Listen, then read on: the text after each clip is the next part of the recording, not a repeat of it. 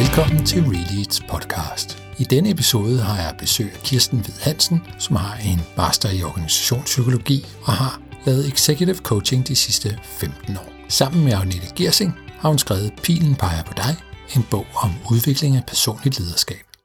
Hej Kirsten, og velkommen til den her podcast. Hej Bjørn, og tak fordi du har lyst til at invitere mig indenfor. Det har jeg i den grad, Kirsten, fordi jeg må sige, at øh, efter at have læst din bog, så har jeg, har jeg fået en lille gave. Tit, når jeg er ude og arbejde med ledere og ledergrupper, så spørger de, hvor kan jeg læse noget mere om øh, den her måde at arbejde på? Og der har jeg hidtil kun kunne henvise til den gamle bog, min kollega har skrevet, der hedder Porten til det nye lederskab, som du også har refereret til. Men nu har jeg en ny bog, der jeg kan henvise til. Pilen peger på dig. Tak det er jeg glad for. Det er jeg glad for at høre, Bjørn. så det er jeg også rigtig glad for, at du har skrevet den bog. Og nu glæder jeg mig til, at vi skal tale lidt om uh, det, der står i den. Ja. Og også lidt om, uh, om dig og din baggrund uh, for at skrive den. Ja. Jeg tror, jeg kunne tænke mig måske at åbne med uh, et citat fra en af de allerførste sider, hvor du skriver, det vigtigste redskab, man som leder har at gøre godt med, er en selv. Det synes jeg egentlig er, er meget rammende, fordi det er jo det, som bogen dybest set handler om. Ja. Så hvorfor har der været behov for at skrive den her bog, Kirsten? Hvad, hvad har fået dig til at skrive den? Altså det, som jeg har brændt rigtig meget for, det er jo, at øh, altså for eksempel så er der jo rigtig mange mennesker eller organisationer, der sender deres ledere på feedback-kurser. Øh, og så er de ude og lære om feedback. Og så kommer de tilbage i deres organisationer, og så sker der ikke nødvendigvis øh, så meget. Og, og grunden til, at der ikke sker, altså der er gode grunde til, at der ikke sker så meget, fordi det at give feedback, det er jo ikke nødvendigvis, det er jo ikke fordi, det er, er, er svært at, at følge de der trin. Det er jo ikke det, der er det svære. Altså, øh, det er fordi, at man ikke tør, at det bliver svært. Og grunden til, at man ikke tør, og at det bliver svært, det er jo fordi, der er gode grunde til, at vi øh, alle sammen kan holde os tilbage fra at give feedback. Ja. Fordi der kommer noget på spil, som også handler om en selv. Det, det... Så det der med at skulle ændre adfærd, øh, altså man skal jo faktisk rent faktisk gøre noget andet for at blive bedre til noget. Og i første omgang skal man jo lige se, at der er faktisk gode grunde til det, vi allerede gør. Det er mm. der gode grunde til. Så, at kunne, så derfor er det en større hurdle, end nødvendigvis lige at sige, at i morgen der vil jeg gå hen og give alle sammen mere feedback. For det sker ikke. Så det her med at øh, lære opskrifterne, lære metoderne, få redskaber, som rigtig mange ledere kommer og efterspørger, når de kommer på lederudviklingskursus. Det er kun øh, det halve, og måske ikke den væsentligste del af svaret på, hvordan man udvikler sig og bliver en bedre leder. Ja. Så, så øh, og, og jeg synes, at, at I, i den her bog jo kommer ind på nogle af de helt sådan grundlæggende elementer, som det er vigtigt at, at få arbejdet med som leder. Ja. Så jeg tænker, at vi skulle dykke lidt ned i dem. Øh, altså nogle af de sådan helt grundlæggende termer, I, I tager under behandling, det er tillid, det er mod, det er selvindsigt, det er betydning af følelser, det er noget med forsvar, og så er det det her med, øh, hvordan man kommer fra indsigt til, til handling. Så dem, de forskellige grundbegreber, som vi introducerer og behandler i bogen, dem tænker jeg, at vi lige kunne vende øh, ja. en efter en. Så hvis vi nu starter med betydningen af tillid. Hvad er det, der er så væsentligt ved det for en leder? Og det er meget, jamen altså, det er, jo, det er jo væsentligt for os alle sammen. øh, ikke kun for, for ledere, men det er det jo i virkeligheden for os alle sammen. Men den tillid, det der med, at man, at den tillid, man har til sin leder, gør, at man kan komme og sige både det gode og det dårlige at man ikke kun skal vise en side af sig selv for at føle, at man kan blive accepteret af sin leder, for eksempel. Mm. Men at man også tør at åbne op for, at der er noget, man selv synes er svært, eller der er noget, som man ikke kan finde ud af. Eller, øh, altså det her med at, at, at, at komme på forkant og sige, at jeg har brug for hjælp, det vil jo gøre det meget lettere også at lede folk. Men hvordan er det, man kommer dertil, at folk har lyst til at komme til en, når man er leder, og sige de her ting? Og det er jo det der, der ligger imellem os mennesker, som nogle gange øh, også kan svær, være svært at pinpointe, øh, hvad det helt præcist er. Mm. Vores pointe i bogen, det er, at, at lederen kan gøre noget aktivt for at arbejde med tillid ved at gå foran i det, som han eller hun gerne vil have, at medarbejderne skal kunne. Mm. Der bliver snakket meget om, at en leder skal kunne vise øh, sårbarhed og være åben og bede om hjælp. Og, og det er rigtigt nok, og det ser også rigtigt, jeg tror, de fleste vil synes, det ser rigtigt nok ud, når det står på papiret. Mm. Men det kan jo være helt vildt svært at gøre i praksis. Ja. Så det mange ledere går og kæmper med, at de tænker, at når der kommer en og, og siger et eller andet, så skal jeg med det samme lave sådan en quick fix. Jeg skal lave en løsning på det, der bliver sagt, fordi det er ligesom det, der bliver forventet til mig, fordi det er det, jeg er i den, øh, skal kunne i den rolle. Øh, det gør jo, at man kan falde i den fælde, at man ikke selv stopper op og siger, at det er et rigtig godt spørgsmål, det kan jeg faktisk ikke svare på. Mm. Øh, og hvis, altså det er jo sådan et arbejdspunkt, man har både med sig selv, i at man tør at stå stille og sige det. Men det betyder også noget for den relation, man så har til den anden, at man tør det i forhold til at bygge tillid op. Mm. Giver det mening? Ja, altså, så, så, så, så det der med ture, øh, ture være sårbar, øh, ture være ikke have svaret, ture ja. være lidt på gyngende grund, Ja. Det er faktisk øh, nøglen, siger du. Det tænker jeg er nøglen, og også altså, øh, tur og mod er jo to sider af samme sag. Ikke? Så ja. modet, altså man skal også være modig. Hvis nu for eksempel jeg oplever, at øh, hvis nu jeg var din leder, Bjørn, ikke? og jeg oplevede, at du virkede sådan lidt afvist, der var et eller andet, jeg kunne mærke, der var et eller andet, du virkede ikke så engageret, eller øh, så jeg kunne fornemme, der var et eller andet. Hvad gør jeg så? lader tiden gå, fordi at du må komme og sige, hvis der er noget? Eller går jeg hen og siger, Bjørn, jeg fornemmer, at jeg ved ikke, hvad det er, men jeg bliver bare, hvordan har du det egentlig? Mm. Er der noget, du har brug for, for hjælp til, eller noget, jeg kan gøre for dig? Og endnu mere, hvis der har været en eller anden situation, hvor vi har været i et møde sammen, hvor jeg selv sidder med en eller anden fornemmelse af, ah, fik Bjørn nu nok taletid i forhold til, at det faktisk var Bjørn, der havde siddet og produceret meget af det materiale, vi fremlagde. Ikke? Mm. Øh, så sidder jeg med den der næne fornemmelse, hvad gør jeg så? Gør jeg noget ved det? Eller, eller trækker... Jeg tror ikke, der er, altså hvis man har den næne fornemmelse, trækker man ikke bare på skuldrene, men man registrerer den lidt. Ikke? Jo. Det kan jo godt blive en ubehagelig snak at gå hen og sige, ved jeg, Bjørn, jeg har på fornemmelsen, at jeg selv tog for meget taletid. Det er jeg faktisk ked af. Jeg blev grebet af det, eller, og det vil jeg faktisk fremadrettet gerne være bedre til at gøre mindre af. Ja, ja. ja og når du, når du fortæller det, så, så tænker man, og det gør jeg i hvert fald, når jeg lytter til dig, ja, det giver mening det der. Det, det, er jo egentlig det er jo en rigtig god måde at håndtere tingene på. Og samtidig kan jeg jo øh, nu har jeg arbejdet med mig selv i rigtig mange år, og stadig genkende, at der er masser af de der små fornemmelser og i interaktioner med andre mennesker, som jeg simpelthen bare lader ligge øh, ja. og ikke tager op. Altså, hvorfor er det, vi gør det som mennesker? Ja, altså jeg, jeg tænker, at øh, altså, der er jo forskellige grunde, alt efter hvem vi er. Mm. En af de grunde, der går igen, det er jo den der med, at vi egentlig gerne vil høre til. Så vi kan jo være bange for, hvordan den anden reagerer. Mm. Og jeg tror, det er den mest udbredte, ikke? at det er, at man kommer til at skade relationen. Ja. Enten fordi, at øh, hvis nu jeg er sådan en, der kommer og åbent siger, at jeg begik en fejl, ikke? hvad vil den anden så tænke om mig bagefter? Øh, eller øh, hvis nu jeg går hen og siger det her, bliver vedkommende, den vrede vedkommende har mod mig, bliver den så så tydelig, at jeg ikke kan styre, hvad der bliver sagt. Så det er også noget at gøre med kontrol for nogen. Ikke? At øh, hvis jeg først starter sådan en samtale, som jeg ikke ved, hvad svaret er på, hvad gør jeg så? Ikke? Ja, så vi jo. ryger ud i noget, hvor det faktisk er ukontrollabelt, kan ja. man sige, ikke? når vi begynder at bevæge os ind på de der menneskelige relationer og, og, og taler om dem. Ja, Ja. Altså faktisk så, så er der jo ledere, og jeg vil tro, at du også har mødt ledere, fordi du har jo også en lang erfaring i at arbejde med at udvikle, men der er jo nogle ledere, som, som faktisk synes, det at gå hen og spørge en af deres medarbejdere, hvordan de egentlig har det, er rigtig svært, fordi de ved ikke, hvad de vil svare. Og hvis nu de lige pludselig begynder at snakke om, at de synes, at livet er lidt hårdt, ja.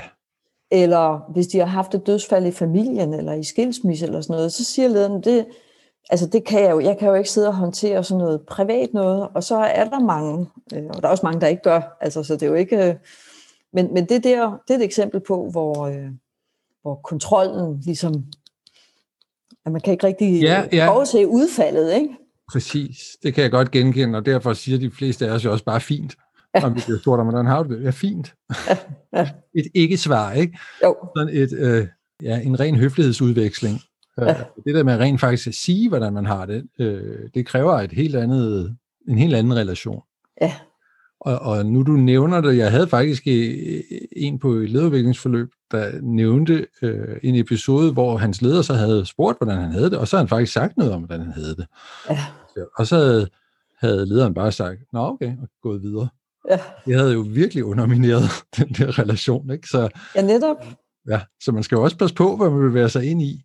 Ja, fordi øh. man skal faktisk kunne være i det, hvis det er, at vedkommende så fortæller, at der er noget, man synes er svært, eller der er et samarbejde, der er svært. Ja. Jeg havde også på et tidspunkt, det var så øh, det var sådan en konflikthåndtering, hvor der var ledere, der skulle igennem sådan, noget, øh, sådan nogle kurser i konflikthåndtering. Ikke? Ja. Og så sad de der og skulle sådan forberede, hvad de så ville gå ud og øve til næste gang. Mm. Og så var der en, der længe havde gået og tænkt, at der var simpelthen nogen der, altså det var, det var Søren Mandspændt, og han havde holdt sig væk fra det i altså et år eller sådan noget, havde han holdt sig væk fra det, ikke? fordi at han, øh, men så satte han det på sin øh, to-do-liste til så at gå ud og tage den snak. Og da han så tog snakken med dem hver især, så var det simpelthen bare noget, der kunne ordnes med lige at aftale nogle, øh, nogle roller og ansvar. Wow. Øh, så noget af det, der havde ligget og ulmet, og i virkeligheden forstyrret hans energi rigtig meget, fordi han havde gået og bekymret sig om det, ikke? Ja. Øh, hvordan han kunne undgå at snakke om det, eller at, og han var så lettet, da han kom tilbage gangen efter og sagde, at det, var, det havde virkelig været en øjenåbner for ham, fordi han frygtede worst case scenario, mm. og det var det ikke. Nej. Og det er jo også det, vi gør, det gør, når vi holder os tilbage, det er, at vi frygter jo, at det værste sker. Ja, ja det, det er det med at få fat i, og det er derfor, det kræver mod. Ja. Man siger, det er derfor, det er så centralt med, ja. at jeg bruger et kapitel på det. Ja. Ja. ja, det gør det. det. Det kræver simpelthen, at vi uh, træder lidt uden for den der øh, komfortzone, ikke? Øh, ja. så vi lige bevæger. Og så tænker jeg, at vi jo alle sammen ikke går og reagerer på alting hele tiden. Altså, det kan vi jo ikke. Nej, nej, nej. Hver gang, at vi har en eller anden, nu sagde du, at du selv kunne genkende det hos dig selv. Ja. Det kan jeg også godt genkende hos mig selv. Ja. Øh, der er bare et tidspunkt, hvor, hvor det er bedre at gøre noget, end at lade være.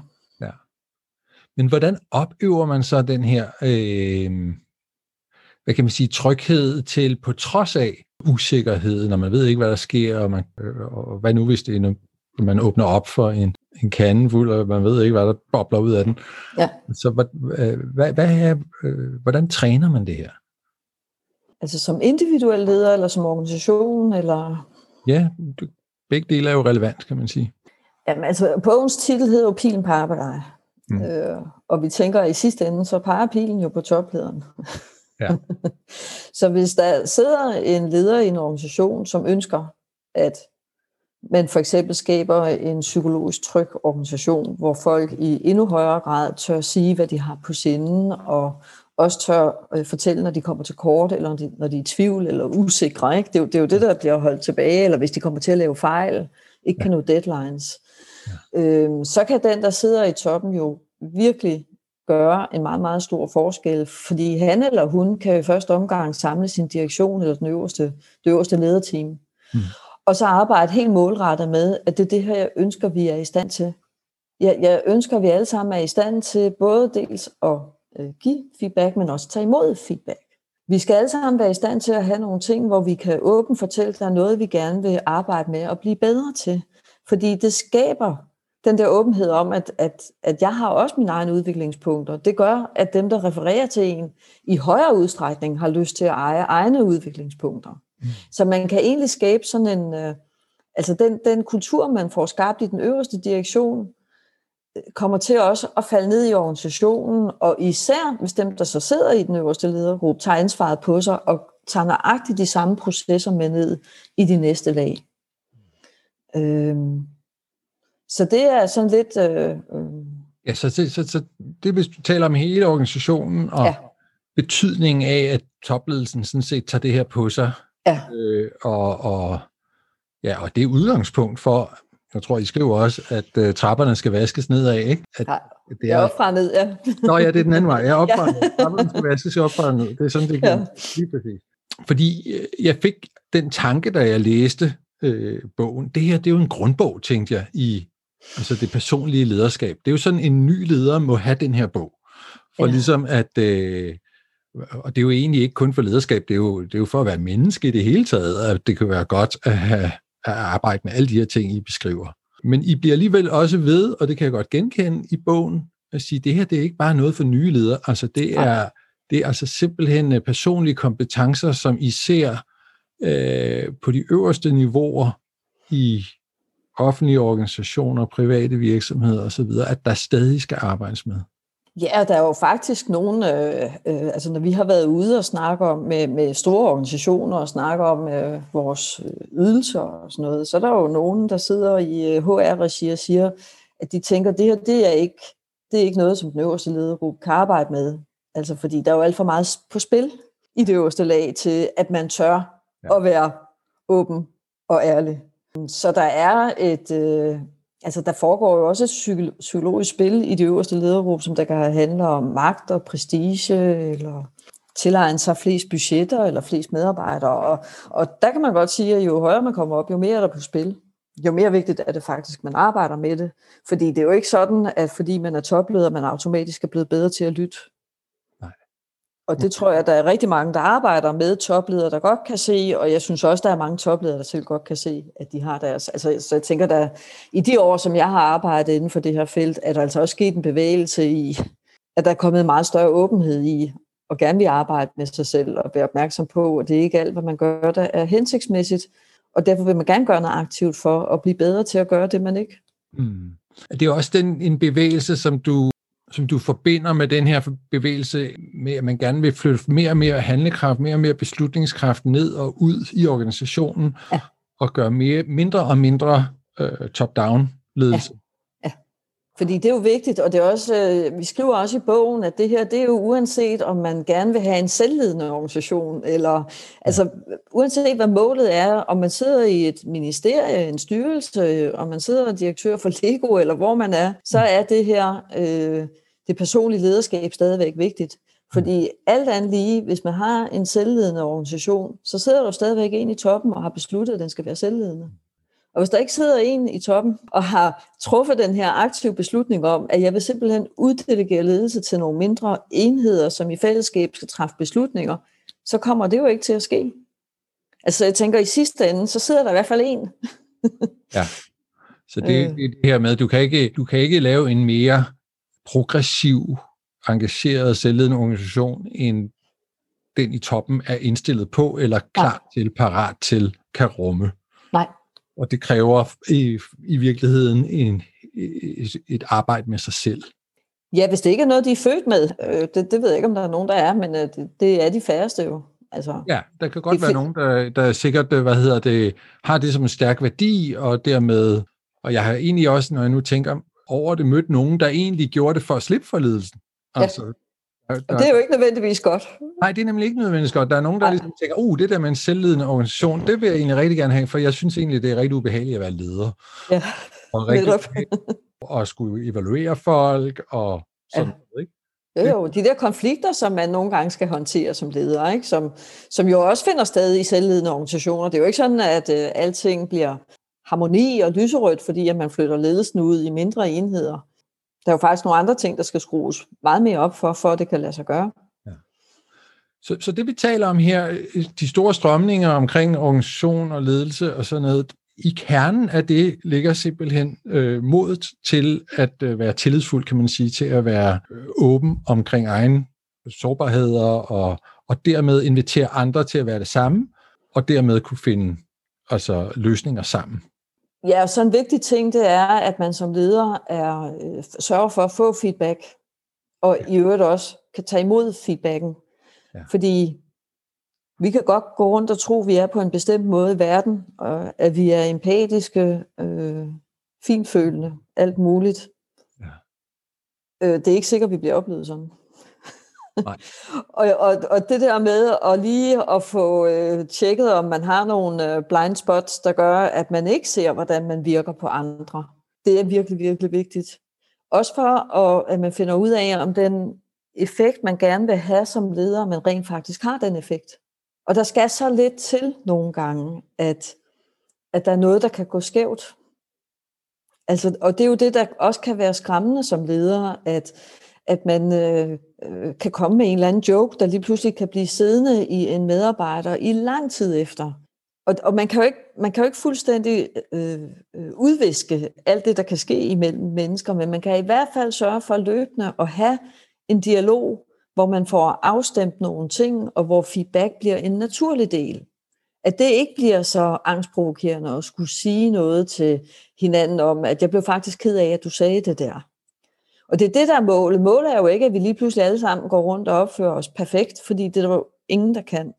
Mm. Vi kommer alle sammen til at gøre et eller andet. Øh, øh, også nogle gange gør vi jo også noget bevidst, øh, som vi ved, der kan, der kan støde andre. Altså, det er der jo nogen, der gør. Ikke? Der tænker, nu skal de lige, nu skal de lige sættes på plads, eller det er der jo nogle ledere, der gør.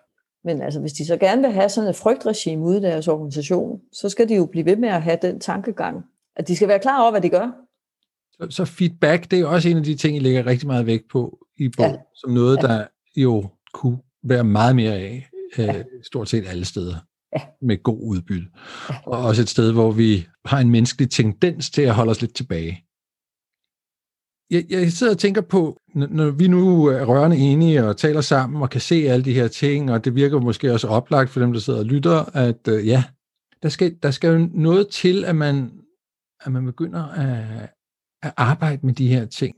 Hvad har fået dig i dit personlige liv til at, øh, at begynde faktisk at, at bruge tid og kræfter og gå ind i sådan en proces med at arbejde med din egen selvindsigt og så videre?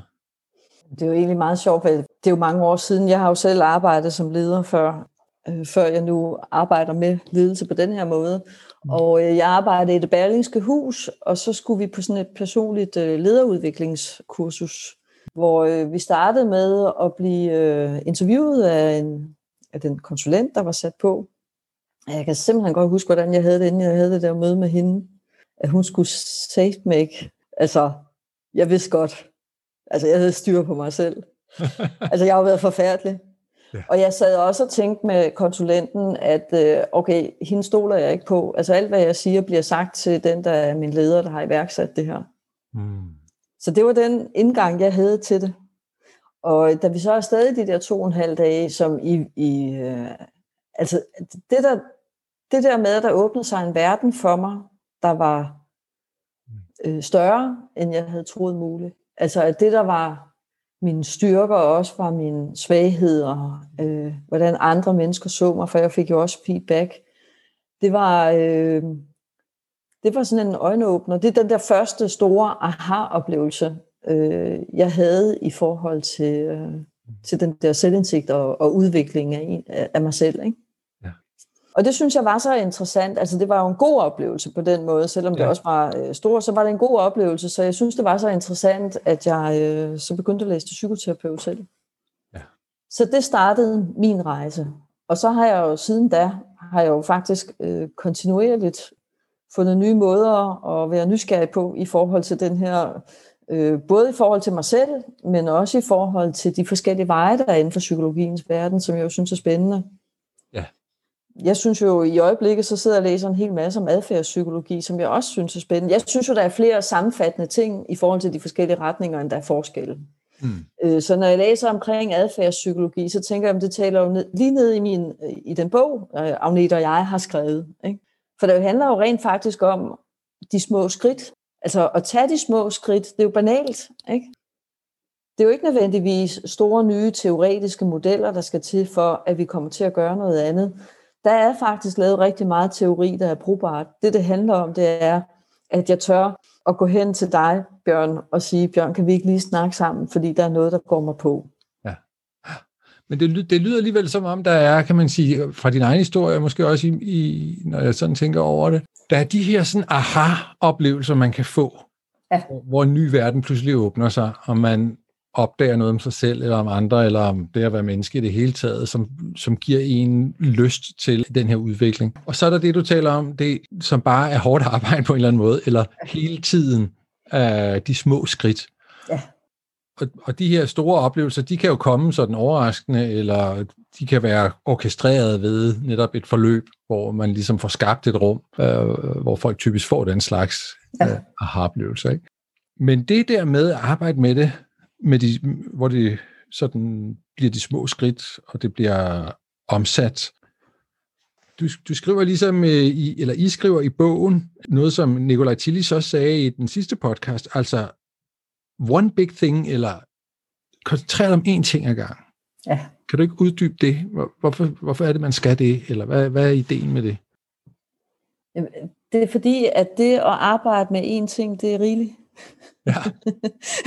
I virkeligheden, ikke? Altså hvis det er, at jeg har øh, øh, svært ved at lytte til andre, fordi at jeg øh, har brug for at bevise, at jeg ved bedst, eller så, så har jeg jo rimelig meget at arbejde med. Fordi for det første, så skal jeg jo stille mig det der sted, hvor jeg bare kan sidde og lytte, uden at sidde og forberede mit svar.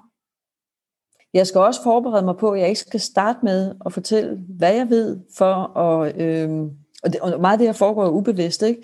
men jeg skal ikke starte med at fortælle mine synspunkter, eller hvad, hvad, hvad, hvad jeg ved om et eller andet i et møde, øh, for de, ligesom at stadfæste, hey, I kan ikke fortælle mig noget. Og det er jo noget af det, der kan ske ubevidst hos en selv, og det er jo fandme et stort punkt, hvis man lige pludselig skal sætte sig og egentlig bare sige, okay, nu prøver jeg at lytte og se, om jeg kan blive klogere. Uden, og måske er der nogle andre, der sidder og fortæller om, hvad, hvad, som jeg egentlig godt vidste i forvejen. Så, så det, det er jo en kæmpe ting at bare arbejde med én ting. Ja. Det, der kan være fordelen ved at koncentrere sig om én ting, det er, at det jo nogle gange også afføder, at man så bliver bedre til noget andet. Ja. Så for eksempel, hvis jeg bliver bedre til at lytte, mm. så en naturlig ting vil også være, at jeg kan blive bedre til at stille spørgsmål. Mm. Fordi jeg bliver i stand til at stille spørgsmål, hvis jeg også kan lytte. Omvendt, hvis det er, at jeg skal være bedre til at spørge, så den afledte øh, udvikling, der er det, det er, at jeg bliver også bedre til at lytte. Ja, så på den måde hænger, hænger det sammen, og det, det, det er jo ja. det, fordi det i virkeligheden øh, stikker dybt, det der, noget der så simpelt som at lytte bedre, det kan, det, det kan stikke enormt dybt. Ja, det kan det. Det kan virkelig øh, stikke dybt. det kan det virkelig. Ja, ja. Altså, og, og I, I øh, nævner jo også øh, i, i bogen Robert Keegan og øh, hans forskning på, på voksenudviklingsområdet, men også hans øh, redskab med Immunity to Change, som er sådan øh, en ret godt redskab til netop at finde ud af, hvor, styk, hvor dybt stikker det. Ja. Du har selv studeret det her, været, været på kursus med Keegan, ved jeg. Ja, Jamen, jeg har været i Boston og... Øh og deltaget i den her Immunity to Change-certificering. Øh, ja. Og det var faktisk, øh, vi havde, eller jeg havde jo læst bogen inden, og tænkte, at øh, det var, altså, det var virkelig en god måde at arbejde med det på, fordi det gør, det gør en proces, der kan virke meget uoverskuelig, meget struktureret. Øh, og man kan meget hurtigt komme ind til noget, hvor der er nogle mennesker, der bare siger, men det er jo rigtigt nok. Altså det ligger jo simpelthen så dybt i mig, og det er jo derfor, det er så svært. Det er jo derfor, der er de gode grunde til at blive ved med at gøre det, jeg ikke har lyst til at gøre. Ja. Så kan du give et øhm. eksempel på det der med at lytte, som, som øh, jeg tror, du har jo allerede sagt lidt om det, men bare for at ja. illustrere, hvordan er det, at noget så simpelt som, at jeg skal være bedre til at lytte, kan, ja. kan gå helt ned i noget fundamentalt. Jamen det, det er jo, at det der kan gå, altså der er jo sådan forskellige, det skal lige sige, der er jo forskellige steps, før man kommer her til, hvad der kan være det fundamentale. Ikke? Ja. Men noget af det, der kan være ved nogen i forhold til at blive bedre til at lytte, det er jo, at de ikke føler, at de ikke har, at de føler, de, de har ikke nogen eksistensberettigelse, hvis de ikke hele tiden kan svare. Mm. Ja. Og det er jo en stor ting, hvis det er, at man føler, at man så overhovedet ikke har altså, noget værd, hvis man ikke kan give svar på tiltale, eller hvis man ikke har svaret på en bestemt problemstilling. Ja. Og, og det er klart, at hvis man har sådan en overbevisning om, at det er sådan, det hænger sammen, så går man jo ikke bare ud og bliver bedre til at lytte, fordi så er der jo noget tungt, der trækker i den anden retning. Ja. Øh, og der skal man jo ud og have modbevist, altså man skal jo ud og teste det her af, og have modbevist, at det ikke forholder sig sådan, at man faktisk har en eksistensberettigelse, selvom man ikke hele tiden har svaret på redhånden. Ikke? Men det er jo de færreste, der går og tænker, at jeg har ikke en eksistensberettelse, hvis jeg lytter. Ja. Så, så det, det er noget, der ligger lidt uden for den almindelige ja. bevidsthed, kan man sige, ikke? Jo. Og som man så finder ud af gennem den her, får den her harplevelse der. Ja. Det stikker helt tilbage. Ja. Og, og det bringer mig ind på, på noget, som I gør ret meget ud af i bogen også, altså betydningen af følelser i lederskab. Altså alt det, vi har talt om, involverer jo også følelser. Ja. Så, øh, og Agnete beskriver også, at det, det var en kæmpe aha-oplevelse for hende at blive præsenteret for grundfølelser og betydning af følelser. Så Kan du sige lidt om, øh, altså, hvor overset det måske i virkeligheden er i lederskab, eller hvad det kan bruges til, eller hvorfor er det vigtigt at kende til hele det her følelseslandskab? Altså jeg synes faktisk, at Agnetes eksempel i bogen er ret godt, det der med, at hun, øh, hun havde jo aldrig tænkt, at det at kunne være altså, overansvarlig var en dårlig ting. At hun aldrig tænkt det. At det kunne lige pludselig, det var da kun godt at være så ansvarlig. Ikke? Ja. Og hendes proces handlede jo om, at hun fandt ud af, at, at den der overansvarlighed handlede jo i virkeligheden om noget, om noget, der ligger, altså som jo så bliver et psykologisk begreb, med noget angst nedenunder, som handler om at have kontrol. Fordi hvis man ikke hele tiden har den der kontrol, så er det jo, at angsten kommer til at styre. Og for hende at få indsigt i det, gjorde jo, at hun kunne arbejde med at blive bedre til at uddelegere, blive bedre til at i virkeligheden håndtere den angst, fordi det er jo ikke sådan, at man bare lige pludselig kan slippe det hele og sige, så kan I bare gøre, hvad I vil. Øh, det, som Agnete fik gjort, som nu tror jeg godt, jeg kan snakke på hendes vejen, det var jo så at få lavet sådan nogle, øh, hvor hun alligevel kunne følge lidt med, så hun kunne se, om der var fremdrift, eller øh, så hun ikke bare blev fuldstændig gik fra at have 100% kontrol til overhovedet ikke at vide noget. Ikke? Mm. Så hun fik håndteret det der, med en ansvarlighed også for, hvordan hun var, og hvad hun havde brug for. Ja. Øh, fik det også kommunikeret til folk, så de også vidste, at det var ikke nødvendigvis fordi, at øh, Agnete ikke havde tillid, men det handler også noget om, hvad man selv havde brug for. Det er jo også en god ting at kunne tage ejerskab på den del. Ikke? Altså, der er jo stor forskel på at sige, at jeg vil gerne have en opdatering en gang om ugen for at se, hvad fremdriften er, til at kunne sige til sine medarbejdere, prøv at jeg har, altså jeg har simpelthen brug for, at I kommer en gang om ugen, bare fortæller, hvordan projektet forløber, fordi ellers kan jeg mærke, at jeg begynder at bruge alt for mange tanker på, om det egentlig...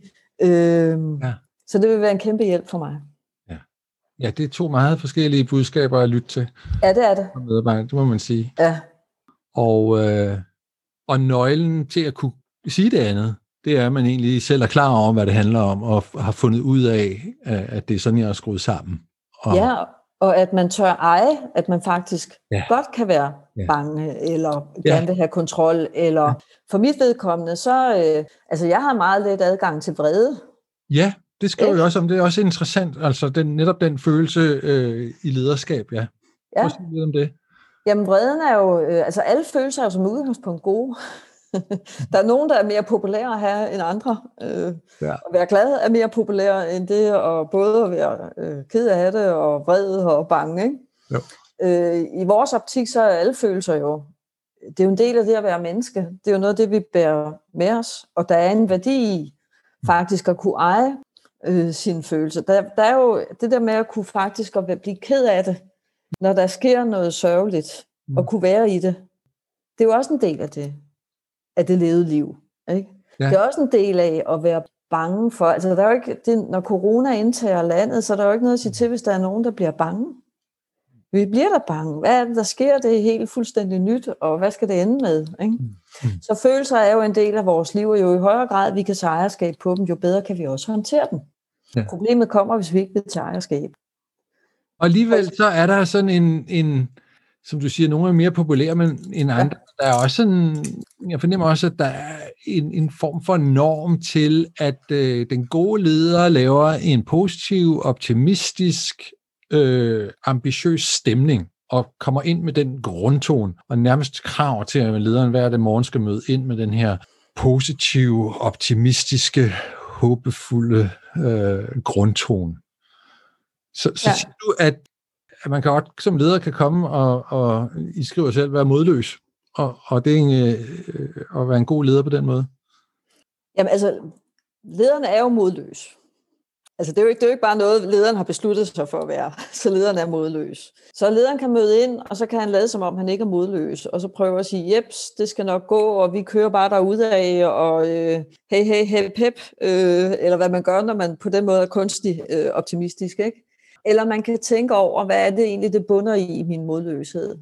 I eksemplet i bogen, øh, hvis jeg husker øh, ret, så er det noget med, at modløsheden kan jo bunde i enten, at man har en salgsdirektør, der ikke rigtig tager ansvar, øh, mm. ikke, øh, og at der er nogle, man, man får ikke taget de der samtaler, og man ved ikke helt, hvad man skal gøre ved det. Ikke? Så mm. man er ligesom øh, stok i noget, der bliver konfliktfyldt, som man ikke får taget vare på. Mm. Det kan jo være en ting.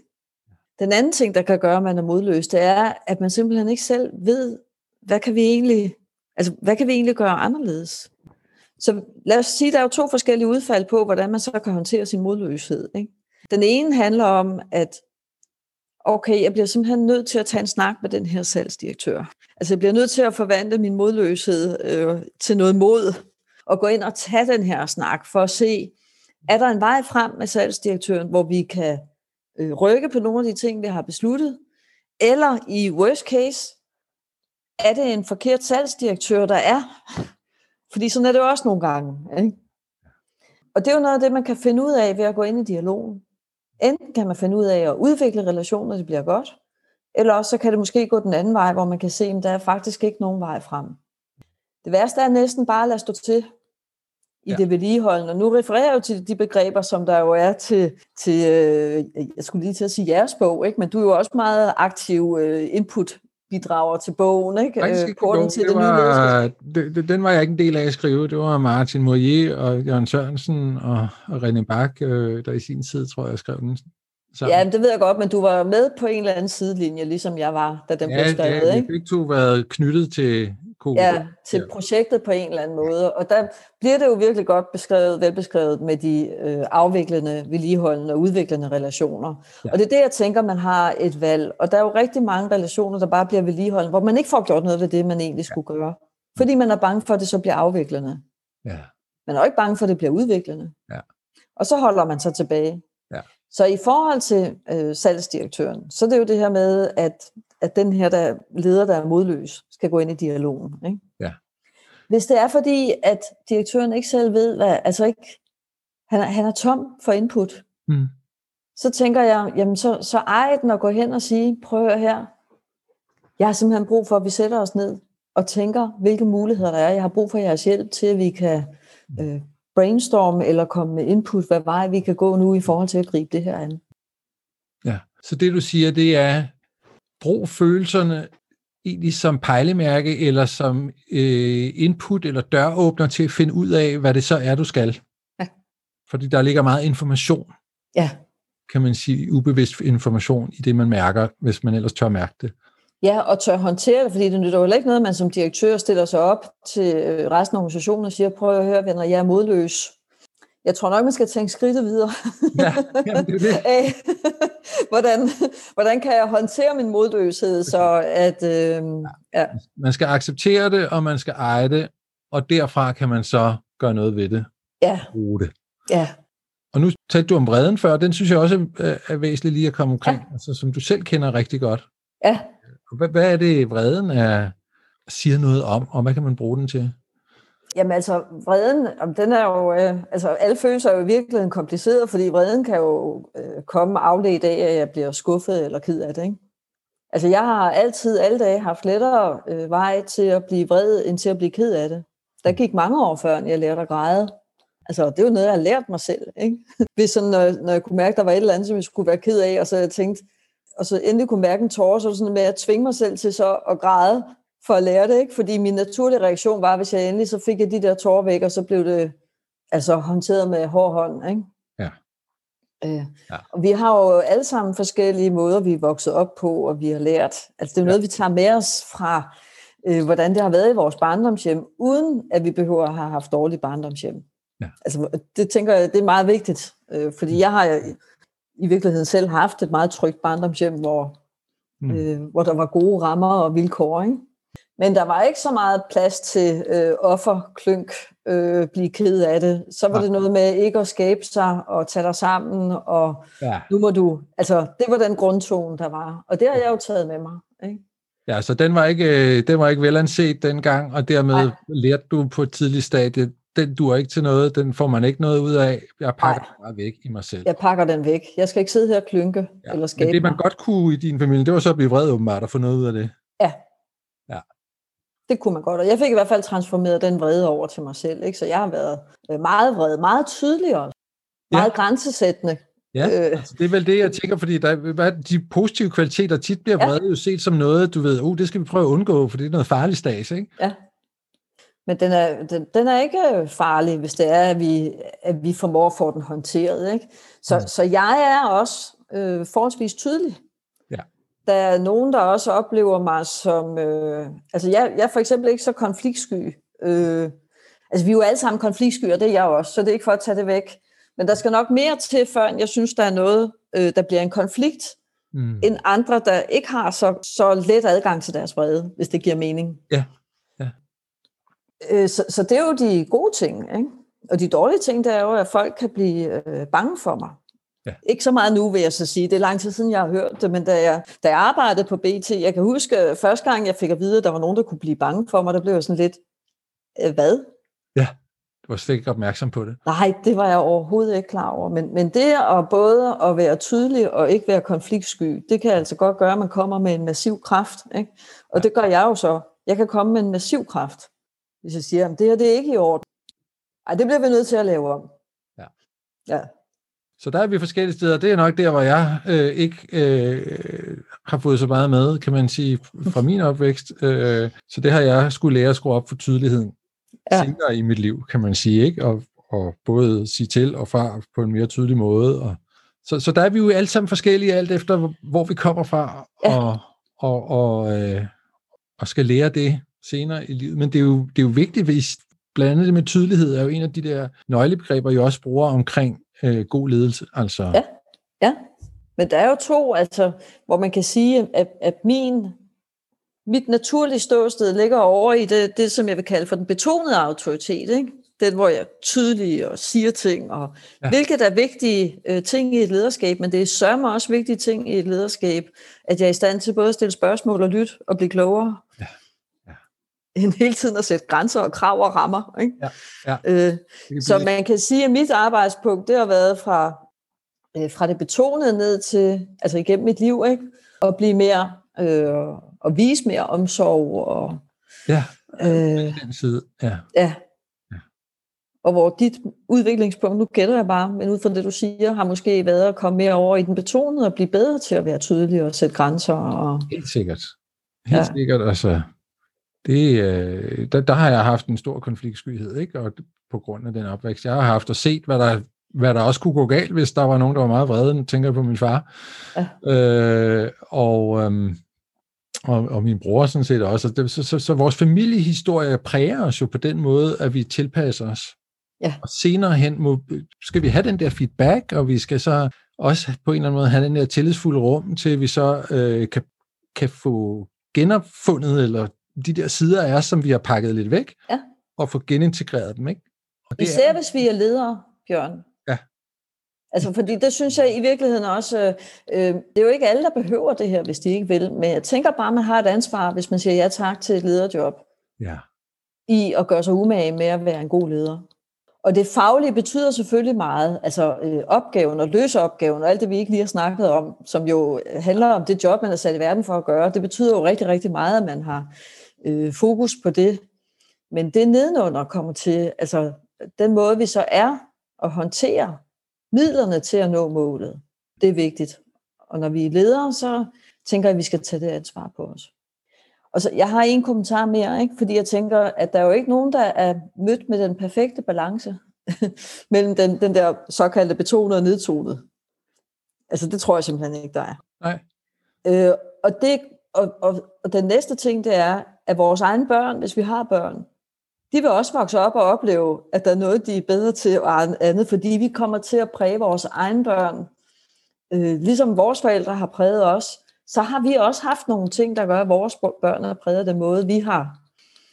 Øh, og de er heller ikke sidder. De, selvom vi synes, at vi virkelig har gjort vores bedste, og øh, så vil vores børn også sidde, hvis de er ledere som, øh, som 40-årige, og tænke, okay, jeg har måske et problem med at gå ind i konflikter, eller et problem med at lytte. Ikke? Ja. Så jeg tænker, det er menneskeligt det her. Det er en udviklingsrejse, og det er egentlig også det, Robert Keegan siger. Ikke? Vi har nogle udviklingsstadier, vi skal igennem, og der er noget, vi skal arbejde med, og der er ingen, der er fra start af født til at være totalt i balance. Nej, nej. Og øh, nu er vi jo begge to optaget af Robert Keegan, som vi har nævnt nogle gange, og vi er jo også begge to med i et netværk, som virkelig nørder omkring det her med de her udviklingsstadier. Ja. Og du også, I kommer også ind på det i, øh, i bogen ja. øh, til sidst omkring det her med vertikal udvikling. Ja. Øhm, efter du selv har virkelig dykket ned i det og arbejdet med det her med at forstå de her udviklingsstadier og, og hvad det egentlig er, der med den vertikale udvikling, hvad har det gjort ved, med ved din måde at anskue eller at gå til udvikling på, eller anskue ledere på, eller hvad, hvad har det givet dig at sådan, få det ekstra perspektiv med? Jeg synes, det har givet nogle, faktisk nogle helt konkrete værktøjer til, altså der, hvor jeg tænker, at der er en, en, en leder, hvor det er tydeligt, hvor de er i deres udvikling, fordi det er jo ikke altid, at man kan sidde og afkode det i en samtale, men nogle gange, så, så er det meget tydeligt, at, at de er det, og så giver det nogle konkrete værktøjer, hvad der vil være bedst for dem, øh, mm. øh, i forhold til, hvad jeg gør, eller hvad jeg siger. Kan du give et eksempel?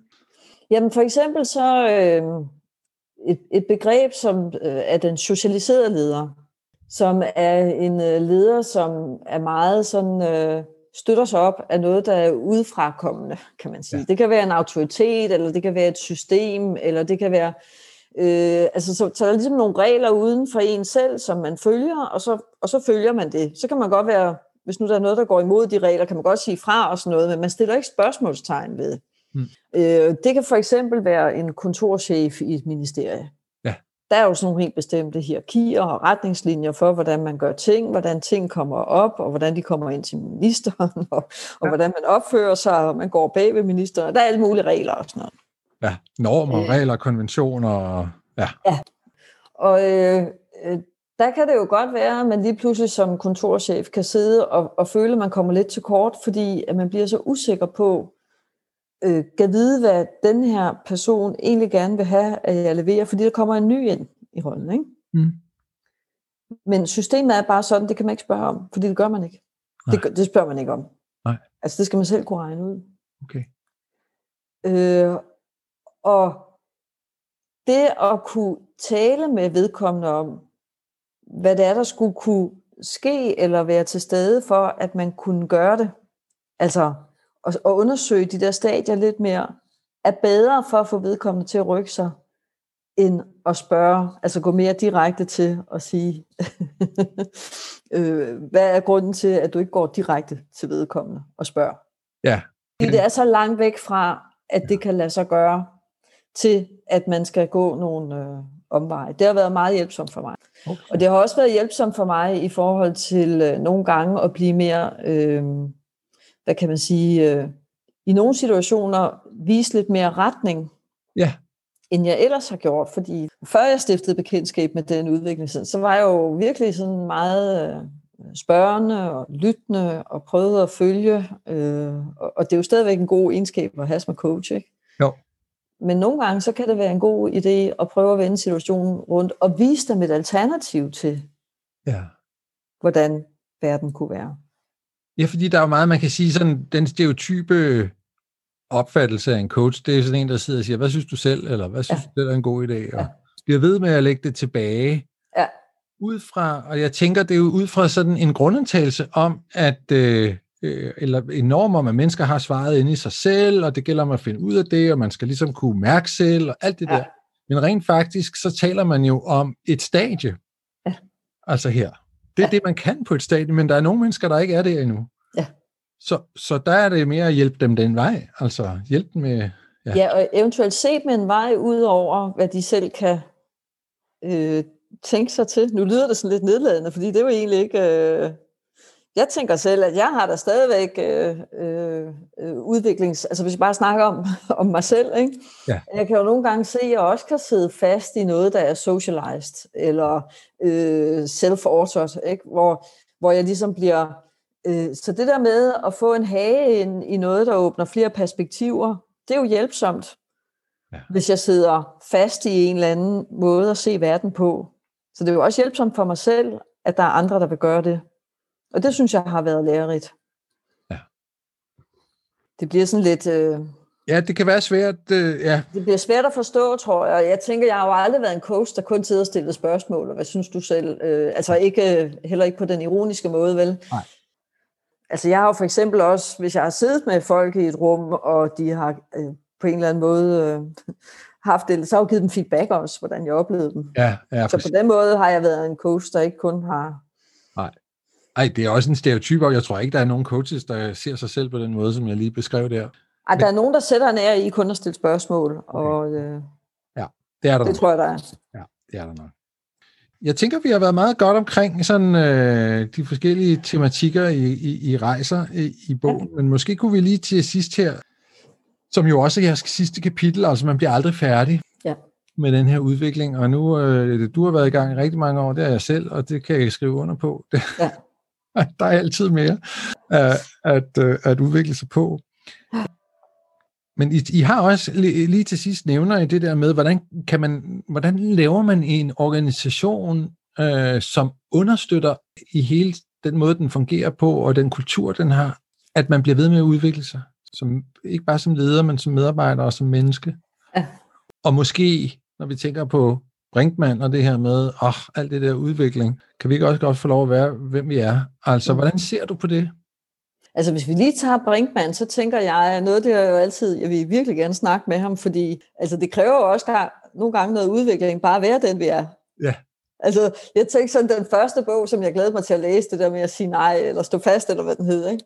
Og jeg tænkte egentlig, det var, det var jo rigtigt, altså, øh, men jeg synes bare, at han missede, og det har han jo nok ikke gjort med, altså, jeg tænker, han er jo klog nok og, og interessant, men det at sige nej, kræver faktisk for rigtig mange mennesker, at man udvikler sig personligt, og det er jo interessant, ikke? Jo, det er du ret i. Det er en meget god pointe, jeg har ikke tænkt over før. Ja. Øh, men, men, og det, jeg synes, der er i hovedsædet, det er jo det der med at få skabt nogle øh, organisationer, der primært består af noget ordentlighed. Og for at kunne få organisationer, der består af ordentlighed, og hvor tillidsniveauet det er, er højt, så bliver man nødt til at udvikle de mennesker, der er i organisationen. Altså, ellers så, øh, så er det jo det her med, at der lige pludselig er konflikter, der bare får lov til at fyre afsted, og måske også skaber noget, der er dysfunktionelt. Ikke? Og det dysfunktionelle, og især hvis det er i toppen, kan det jo være ødelæggende øh, for resten af organisationen. Altså det er jo helt forfærdeligt at være vidne til, ikke? hvor galt det kan gå. Så det er vigtigt, og det er også vigtigt, at man træffer en aktiv beslutning om, at det er det, man vil. Og der tænker jeg igen, at pilen peger på, på toplederen. Ikke? For der skal en aktiv beslutning til, at man dels så vil man have nogle øh, processer, der understøtter det her. Man skaber en struktur, man skaber også et miljø, hvor det ligesom er okay at sige, øh, øh, også at sige, hvad man ikke er usikker på, eller hvad man har brug for hjælp til. Ikke? Og også det her med, og det, det er jo så kiggen, jeg refererer til her med, at alle i en organisation i princippet skal have en eller anden form for udviklingspunkt, for at resten også har lyst til at have det. Mm. For lige så snart, at der er nogen, der kommer ind og siger, at de er supermænd eller superkvinder, så er der nogen, der hellere vil følge trop den vej, og sige, det er jeg faktisk også. Ikke? Ja, okay. Ja, så øhm, her til sidst, jeg ved ikke, har du et, øh, et ønske eller et øh, håb med, med bogen og med det, den nu kommer ud at leve? Jamen, altså, jeg, jeg er jo øh, heldig i den forstand, at jeg har, øh, jeg coacher øh, folk, som der så også læser bogen. Jeg tænker, det er jo sådan, det er jo ikke helt mærkeligt. Og det, som jeg bare er så glad for, som der har været mit håb, mm. det er, at når de så kommer til en coaching-session, øh, ikke, ja. så kan de for eksempel finde på at sige, Kirsten, jeg læste det her med, det der med at gode råd er bedst skide, når, når de er bedt om, eller det der med, at man ikke hele tiden skal fikse eller komme med løsninger og sådan noget. Og det kan jeg jo bare se, det er det, jeg gør. Det er det, jeg gør. Hele tiden. Jeg gør det jo bare hele tiden. Jeg gør det også med min mand. Altså jeg kan se, at jeg går og bider mig i tungen, fordi det ligger simpelthen så meget i mig.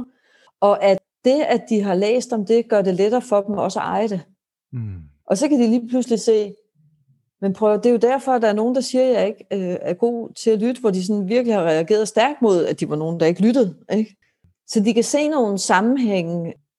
Mit håb med bogen har også været hele tiden at gentage, at det her det er ikke en bog, der skal bruges til at analysere alle andre. Mm. Og se, åh, ham der har et problem med, med angst, eller, men derimod, at man læser den, og så reflekterer over sig selv. Øh, og det synes jeg i hvert fald med de tilbagemeldinger, jeg har fået, at, øh, at det er lykkedes. Ja. Så jeg har jo et, et håb om, at bogen kan bruges i mange sammenhænge. Og jeg ved også, at der er HR-folk, som der bruger bogen, hvor de bruger spørgsmålene til sidst i kapitlet, og så laver de dem med for eksempel lederteams, hvor de så skal forholde sig til det. Ja. Så jeg, jeg synes, jeg får, øh, at vi får Ej. god feedback på, på det, vi ja. har lavet. Ikke? Og det var mit håb. Ja. Altså, det var mit håb. Ikke? Ja. Så det er dejligt at høre. At, øh, og den er også meget, kan man sige, hverdagsnær øh, med mange eksempler og meget konkret. Så nogle af de her mere abstrakte begreber, vi har talt om, de bliver jo konkretiseret, og dermed så kan man øh, spejle sig i dem, som du siger. Og ja. så øh, kan jeg godt lide, at du siger, at øh, det der med at acceptere og så eje, når det indtræffer, så er der også en mulighed for at udvikle sig, og det kommer alle andre til gode. Ja. Så det bliver ikke bare sådan et selvoptaget projekt med at udvikle sig selv, det er, jo, det er jo virkelig i sidste ende noget, som kommer andre til gode. Ja, helt klart. Ja. Så tusind tak, Kirsten, for at have skrevet den her.